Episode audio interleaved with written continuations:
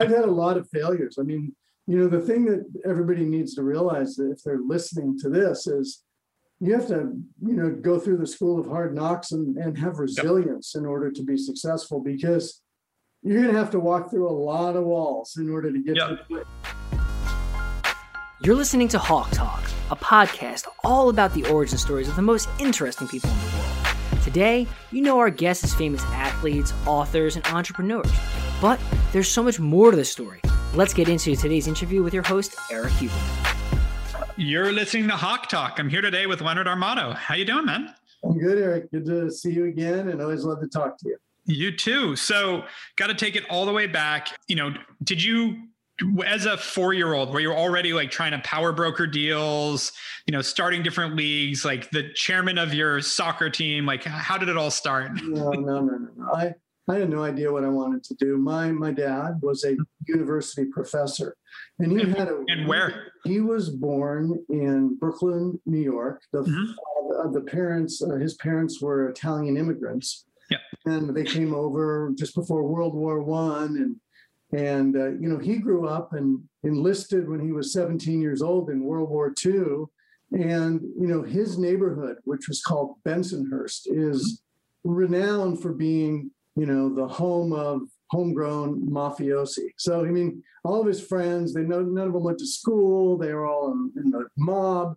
Yeah. And he enlisted, went into the army, decided to become a, a, a boxer. So he oh, wow. a professional boxer. And then he just he met my mom, and she said, "Look, I don't want to be, you know, married to a boxer. It's too, you know, difficult for me to watch." And he said, "Okay." And, and he and he heard about the importance of education, so he started taking night courses at NYU, He got straight A's, and then he got a scholarship to Columbia University. And he realized that education was his love.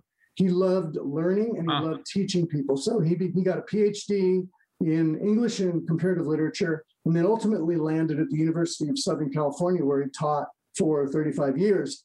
Got it. And I just watched him like teach people, really generous with his knowledge, and just loved helping people without any kind of thought of remuneration or being compensated for his yes. you know his giving and i would watch him and go gosh it's really great how he loves to help people but i'd like to get paid more because teachers don't get paid much so we were always kind of struggling you know to you know not not yep. to make ends meet but just we, we didn't have a very lavish lifestyle not that i needed you know something lavish but yep. i knew i wanted to make more money my mom was always like we don't have any money and i'm not oh, look i said look i love the idea of giving giving to people but i also want to figure out how i can make money so i heard well, people who are lawyers make money. So I thought, okay, I'll go to law school. I don't know what I want to do, but that will give me the tools to go out and figure out what I want to do. So that was kind of my my thought process. Yeah, makes sense. Uh, quick question, couple quick questions. One, when was your dad born? What what year? 1926.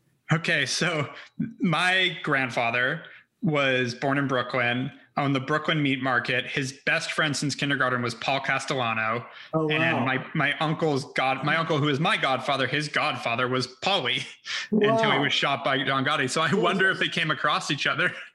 I don't know. And he was born probably 26, 27, somewhere in there. I'm sure my dad knew of him. I mean, his friends, I mean, I remember when I was a little kid, his friends were like Fingers and Blackie and, yeah. you know, all these crazy Nick Rubber this. And he had these crazy names. And you know, the thing that was interesting is when he got out, he was like the only one in the neighborhood to get out of the mob. Mm-hmm. And when he'd come back to the neighborhood, he was kind of revered because he'd somehow gotten himself out and he was a professor. So we'd walk around and people would be really respectful of him.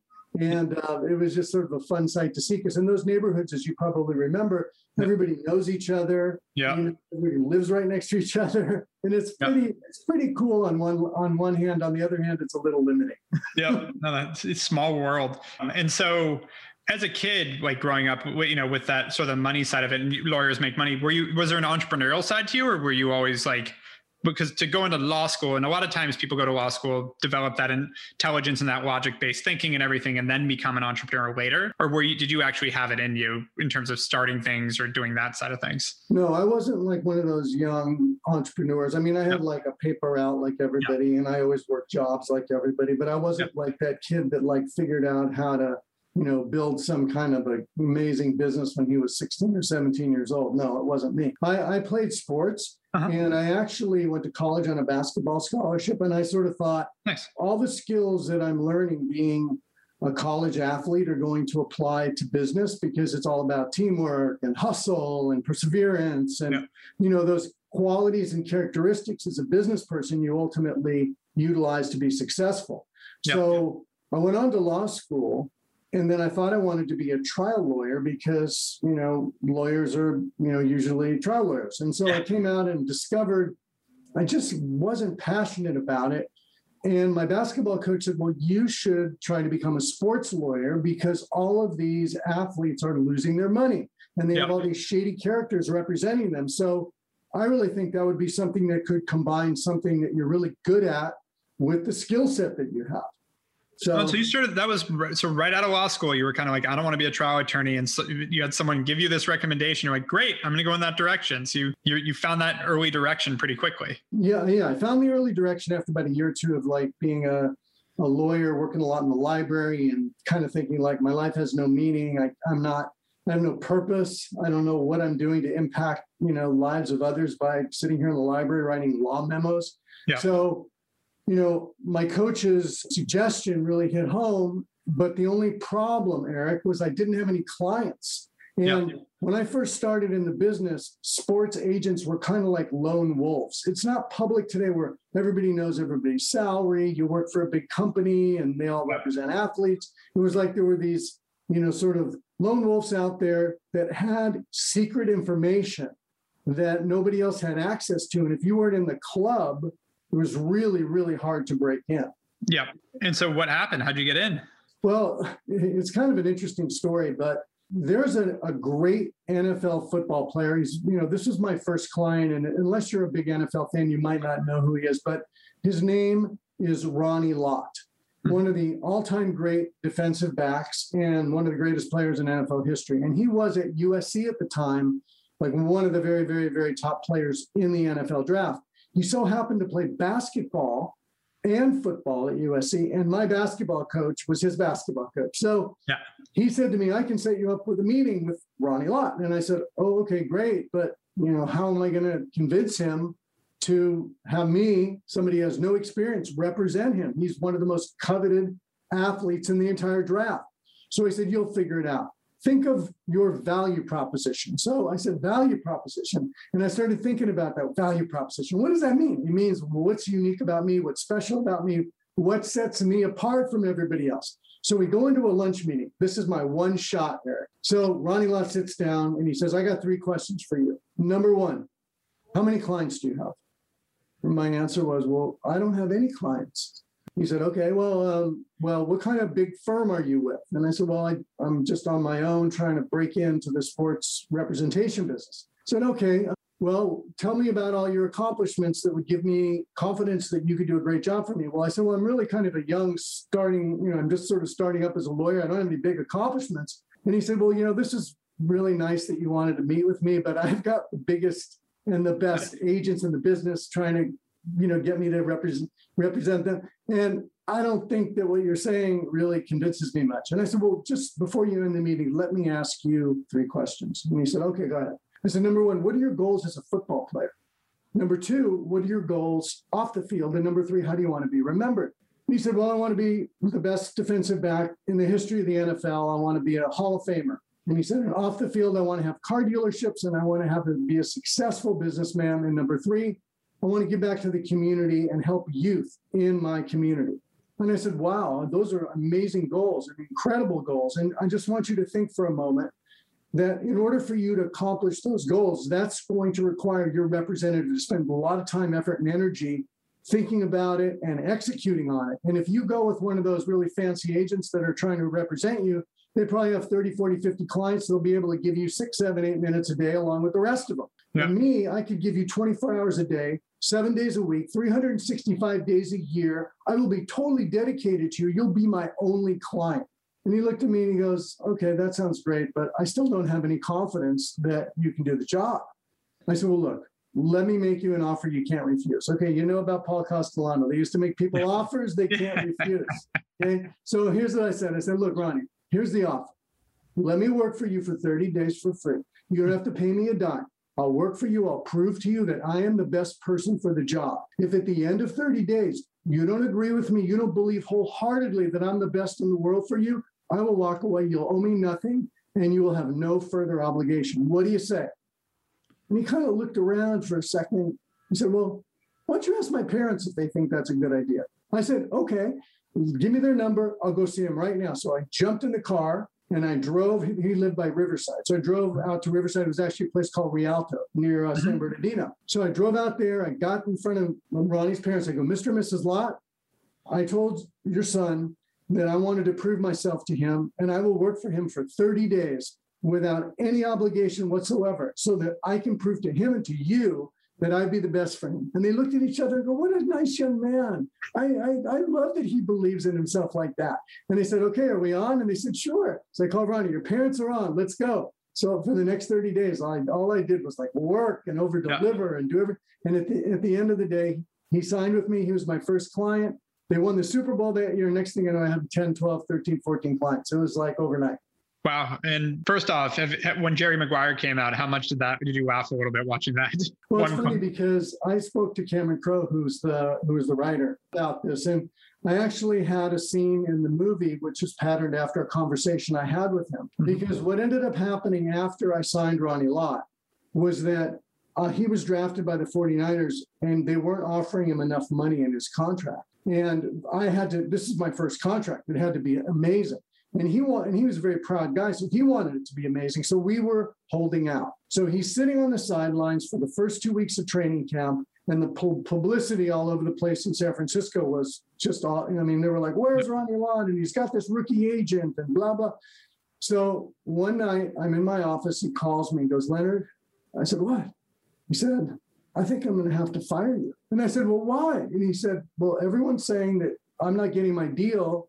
Because you're a rookie, you don't know what you're doing. And I said, Ronnie, you know, obviously they're trying to divide us, but you know, you don't, you can't believe that. That's just other agents chirping in your ear. That's just the 49ers wanting you to capitulate. He goes, look, I, I don't know. I have to look out for my family. I'll call you back. Mm-hmm. So he hangs up the phone. Now I'm just so you know, n- until money changes hands, you haven't made any money. So I'm sitting here I'd worked like four or five months. I hadn't made a dime. I had no money. I couldn't even make my next rent payment. I couldn't make my next car payment. I was like praying. I was on my knees. Dear God, please don't let him fire me. Next thing I know, the phone calls rings again. It's Ronnie. Here's Leonard. Guess what? I talked to my dad. I talked to coach. This is our basketball coach, Stan Morrison. And you know what they said? They said, You're right. They are just trying to divide us. And you know what? I'm with you. I'm with you. I'm with you. I'm not down. We, we're in the foxhole together, but you mm. got to just, what do you got to do? Show me the money, right? Yeah.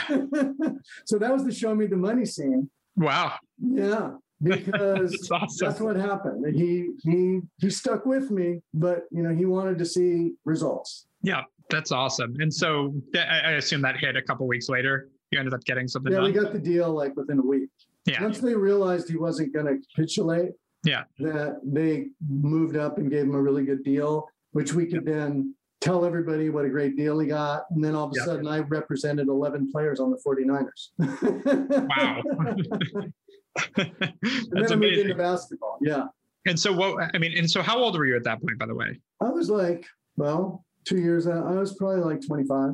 That's amazing. So 25 representing 11 of the 49ers. Yeah. One of the top player and Super Bowl team as well, right? Well, they won like four Super Bowls. Yeah, they were yeah. just winning strings of Super Bowls with Joe Montana, Ronnie Lott. You know, those yeah. two guys. Yep, amazing. Yeah. And so, how'd that progress? What what what happened next? well, then I started doing a lot of contracts, and I'm the kind of guy that always likes to to I like challenges. I like innovation. So I got tired of just doing player contracts. It was yeah. boring. You know, yeah. it's like arguing over you know little things that you know. There's no there's no creativity to it. So I started getting into basketball, which was a little bit more, you had a little bit more latitude of negotiation and there were guaranteed contracts.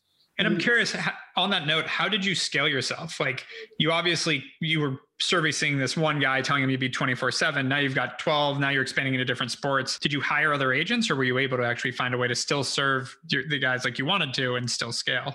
Yeah. So I was the agent, but I yeah. have people working for me. You know, yeah. I had an assistant, and you know, back in those days, you needed more assistance in order to kind of make things happen. Now there's a lot, there's tools that almost let yeah. you be self-sufficient in many ways. Yeah. I mean, I keep my own calendar today. You know, whereas a long time ago you could never do that. Yeah. You know, so I hired people. I I, rep, I scale myself by just you know getting more support around me. I was still the main agent.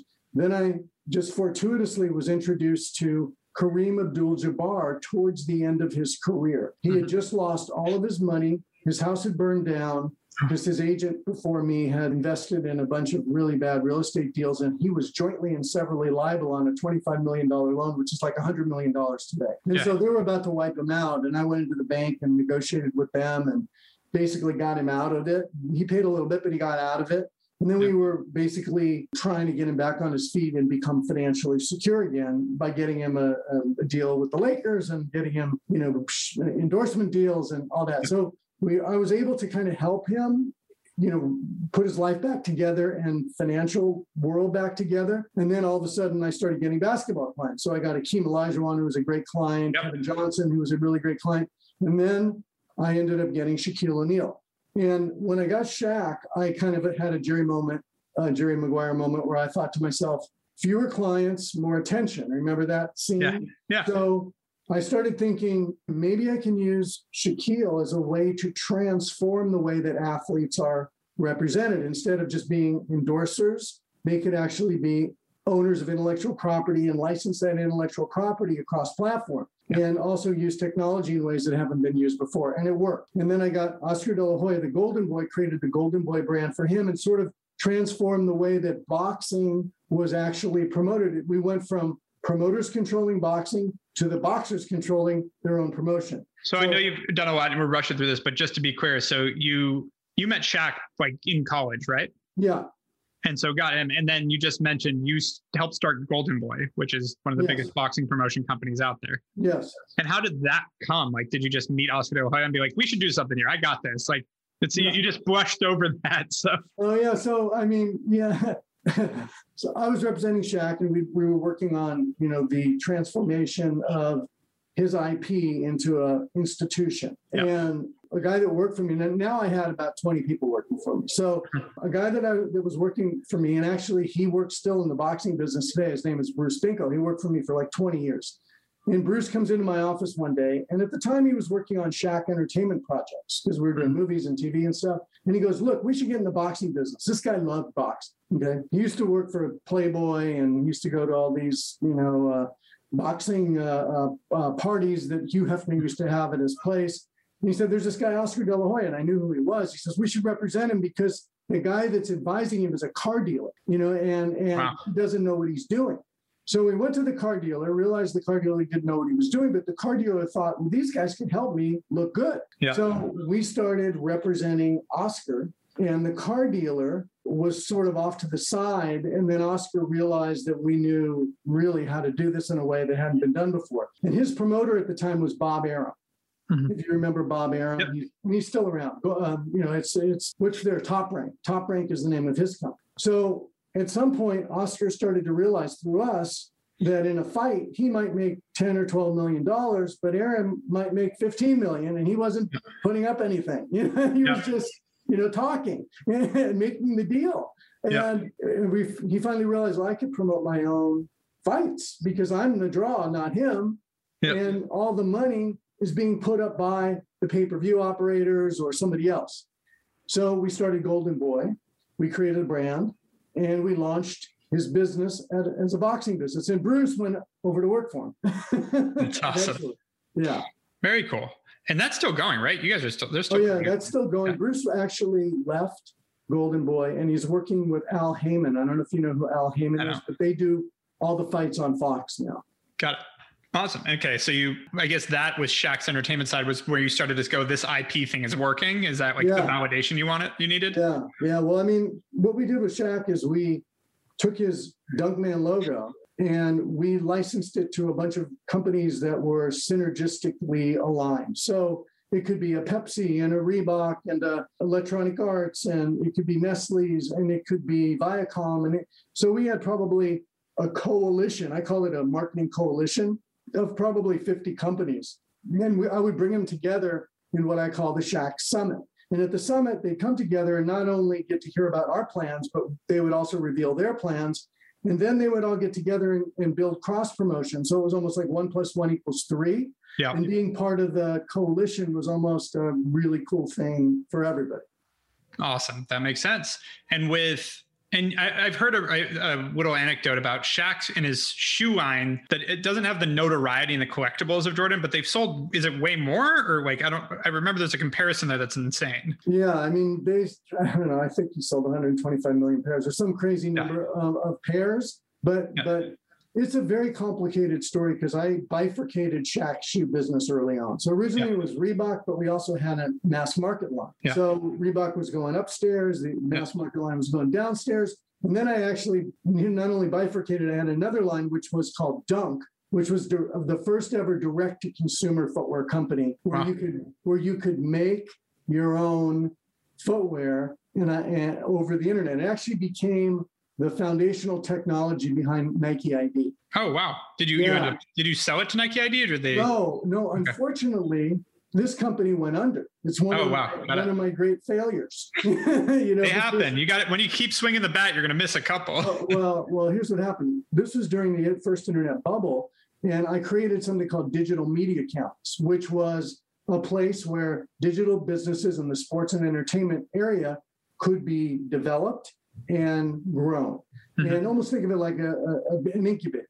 And yep. so we had, I mean, you wouldn't believe it. We had the first ever direct to consumer record company, the first ever direct to consumer footwear company. I owned all of Pamela Anderson's, or we did in the company, internet rights when she was the most searched person on the internet. So just imagine that. Yeah. She had a thing called Pam TV. We had the first direct to consumer ticketing company. So we had a lot of stuff going on. We had, it was a, a, really cool time. And then all of a sudden the bubble burst and, and all of our investors wanted to pull out because they were afraid of what was going to happen next. So Dunk, the first ever direct to consumer footwear company, had to fold. Wow. Did any of that, anything survive through that? I'm curious. I think tickets.com came out of that. Tickets.com. Okay. Yeah. And we actually, out of that, also we we were going to do a direct to consumer sport, which was the AVP Pro Beach Volleyball Tour, which uh-huh. I created. And yep. so that sort of came out of that a little bit. And then I put men and women together under one umbrella with equal prize money and equal television time. And it became the first women's sport that was actually equal to men's sport. And women's beach volleyball is actually more popular than men's beach volleyball. And this is early two. This is like ninety nine, two thousand. This is this is like in the early two thousands. You know, yeah. Started, uh, you know, two thousand two, three, four. I mean, we had five and a half million dollars in prize money. I actually stopped representing athletes and started running that tour as the commissioner for like five years. Wow. And so I mean, that's way ahead of your time because now it's something that is like, so I just, I'm not allowed to say it, but there's a women's soccer team launching in LA that's being very, getting a lot of attention that looks awesome yeah. and they there's a lot of talk there with our you know the women won the world cup and are still sure. completely underpaid compared to men but there's the argument both ways about well they get more atten- men get more attention and get more eyeballs which allows for it but it's a very prominent conversation right now and you almost 20 years ago we were way ahead of it and like nope everyone gets equal you know this is going to well, be more well here's the deal eric i've been an advocate of women's yeah. sports and rights for a long time but the truth is you either have the same respect in our culture or you don't. Yep. And part of the problem is that we are conditioned, men, to value athletics and only male athletics. And we're conditioned as women, women are conditioned to value beautiful women and singers. I mean, if you look at the yep. Instagrams, just look at Instagram. Who's the top yep. Instagrams in the world? Okay, yep. on the men's side, it's Cristiano Ronaldo, LeBron James. Yeah. On the women's side, it's you know, uh, uh, Ariana Grande and. Kim Kardashian and all that other stuff. So you just see who we're modeling as a male and a female.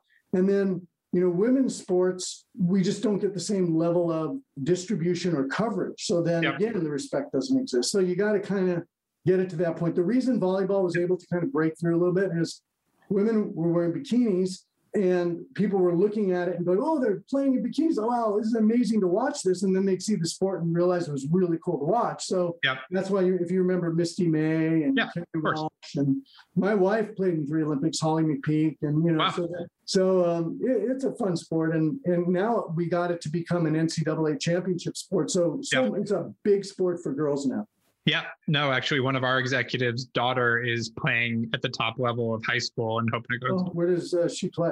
She's down there. She's in El Segundo, or I forgot which high school.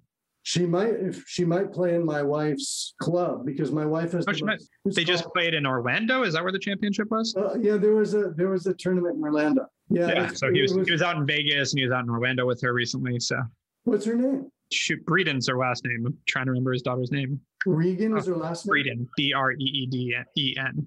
B. R E E D E N. Okay, I'll ask Holly. Yeah, I'm uh, curious. in the club. Yeah. No, he, yeah, I told him we were going to be talking. He, I think you, you guys have met before, but because he coaches down there too, volleyball. I'm He sure played, he played college. Oh, then she knows him. She Yeah. ask him if he knows Holly McPeak because Elite Yeah. Beach Elite Beach Volleyball is the number one beach volleyball club for high school girls in America. Oh, awesome. Yeah, no. I'm sure he does because he's literally down the street from you guys That's so too. much fun. Um, yeah.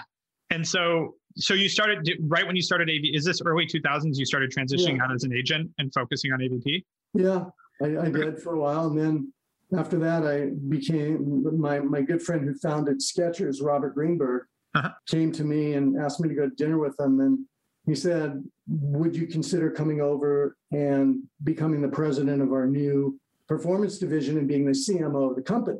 Huh. And can you help us with our marketing. And so I said, okay. And I did that. Yeah. You know, we actually, you know, you'll you'll love this. We put in our first performance commercial, which was for a walking footwear product, Kim Kardashian, I remember when she wasn't really that famous. I mean, Yeah, she was just of- getting going. She was just getting going, and yeah, it's funny. I, um, I I was I did the deal with her mom, Kris Jenner, and you know I still know them because I gave her her first million dollar check. So Yeah. yeah, so we put her in the Super Bowl, and her I think she had like a million and a half Twitter followers, and it went to 15 million the next day. Wow.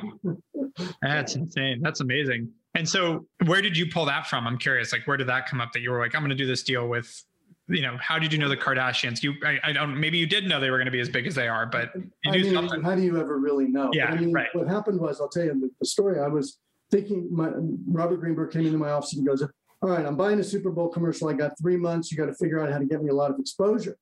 And I'm like, Oh gosh, what am I Sounds like a founder move right there. Yeah, yeah. Because I usually, did this help.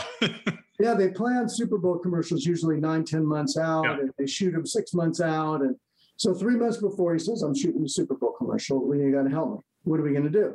And, and I'm thinking, okay, what are we going to do? And one of my interns at, at Skechers came in, and she was a volleyball player, and she was also a, kind of an influencer. She said, "There's this influencer, Kim Kardashian. People are following her. She's getting a lot of social media attention. It was just when social media was starting." Yeah. And I just remembered she had had a sex tape. I mean, at the time.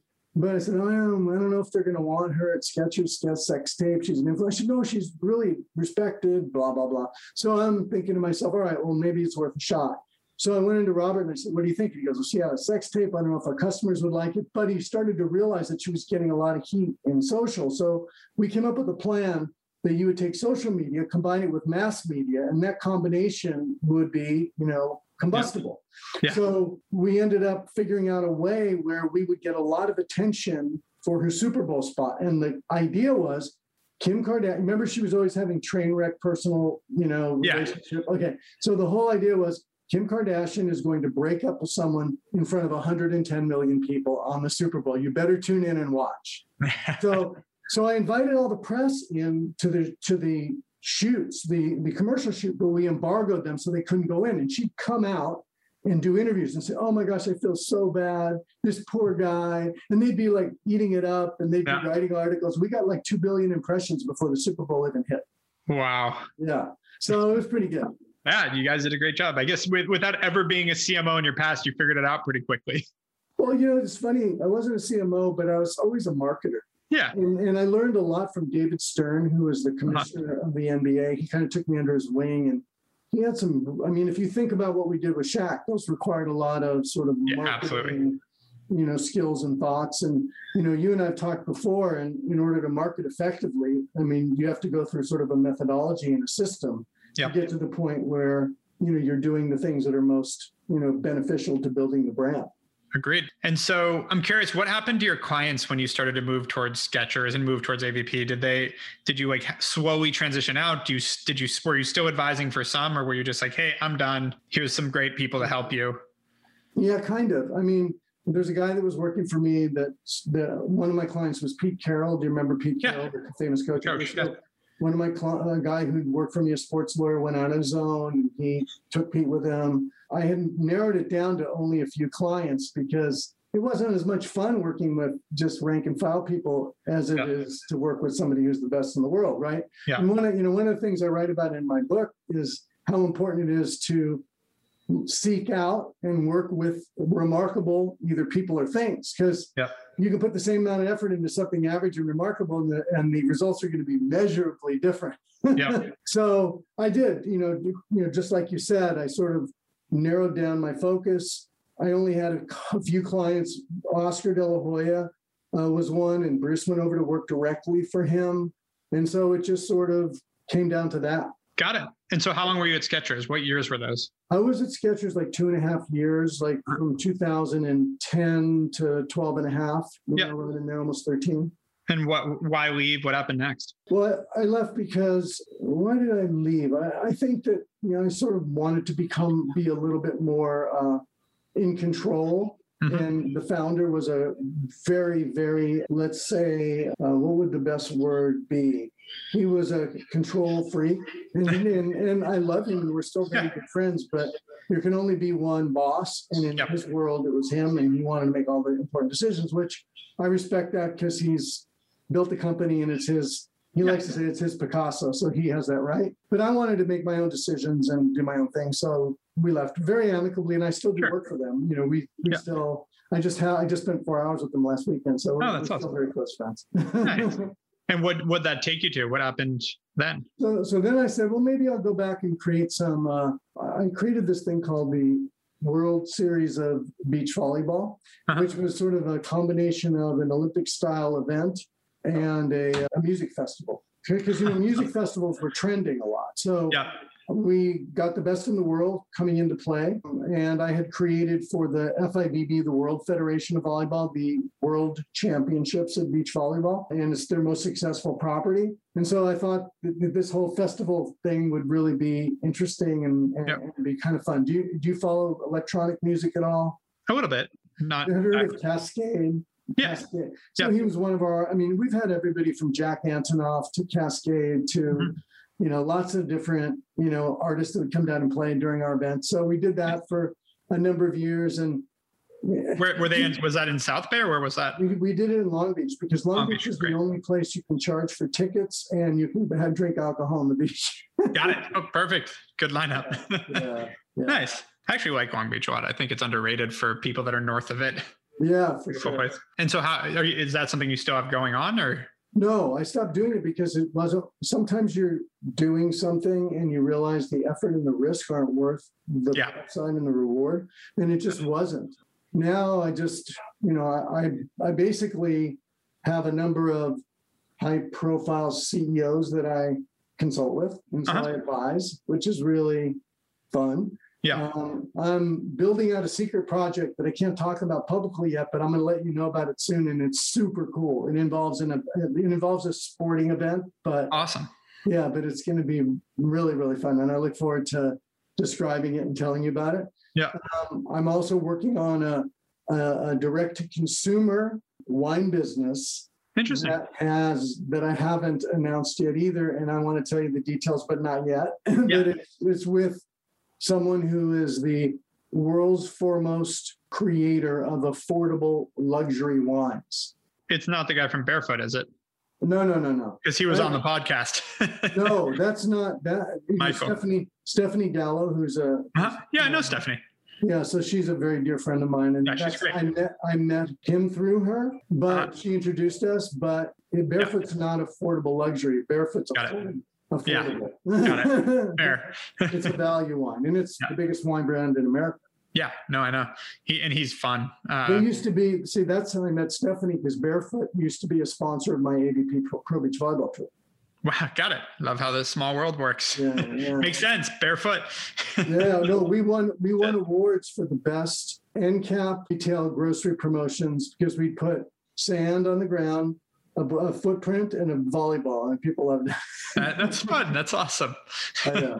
Yeah, it's pretty cool. All right. And I usually ask a couple questions, but you answered one, which is what's next. Sounds like you have a lot of great secret projects coming out that we're going to have some exciting news soon. yeah. You know, I told you I wrote a book. You know, yeah. and that book's going to come out probably in the first quarter of next year. I know you wrote a book. How's that yeah. coming? Coming out in February next year, we think. oh wow! Okay, yeah. so it's sort of on the same yeah, we were aiming for later this year, but it's like it's one of those things. If you don't get a book out in September, October, you want to wait till February, March. So yeah, so that's, that's what I'm doing. So yeah. we'll be on the book tour together. Perfect. get some travel in. And so last, and what's the name of the book, by the way, just so people can look out for it? Well, the name of the book, it's really interesting, and Robert Greenberg, the founder of Skechers, actually named it for me. There you go. So, so one of my one of the people that I work with said, you know, you you you love to help people maximize their potential. That, in fact, that's what Shaq said about me on numerous podcasts. And I interviewed him in front of a thousand marketing executives at Worlds. Did you come to that when I interviewed yeah, Shaq?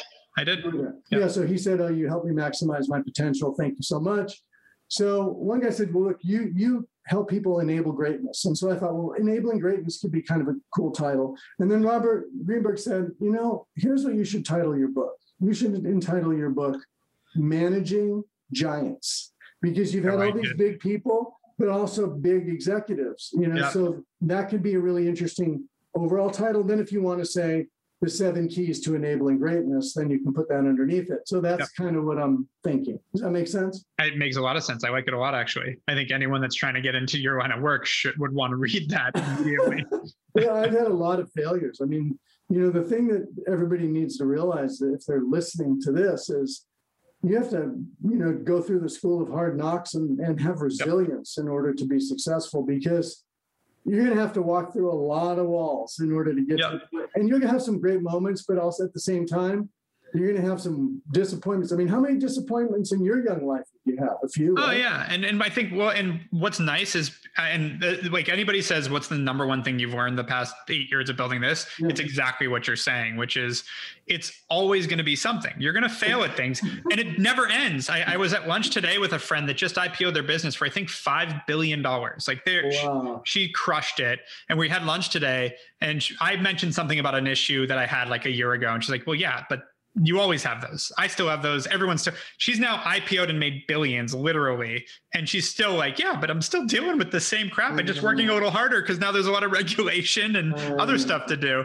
So it's like, if you're going to get into this, you got to know that that is part of it. You're going to fail. You're going to screw up and it, it literally never ends. It, there's no finish line. No, I, I know it's crazy. And yeah. you know what I found to be really helpful, uh, Erik, and I don't know if you've come to this conclusion, but I really try at the beginning of every day to set my mind and set my intentions for the day, you know, around the things that are most important. And yep. I also want to fill myself up with so much like positive energy that it just sort of takes me through those you know challenges and and and you know like if good things happen it just you know obviously puts wind underneath your wings but if you come into every day and every moment with positive energy, it's going to make a big difference. And, and, and it's infectious because people around you feel it. Like when we talk, we feel good energy, right? We feel yeah. this sort of like, okay, I'm inspired.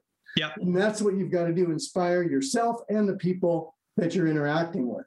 Yep. I had my dad dated a woman that a long time ago that one thing I will never forget she taught me. And I was, this is 17 years ago, she taught me this now, which God, I can't believe that, I just said that. But 17 years ago, she said, Erik, every morning when you wake up, it's going to feel ridiculous, but just raise your hands in the air and yell, I'm a fucking champion. Just wake up and do it.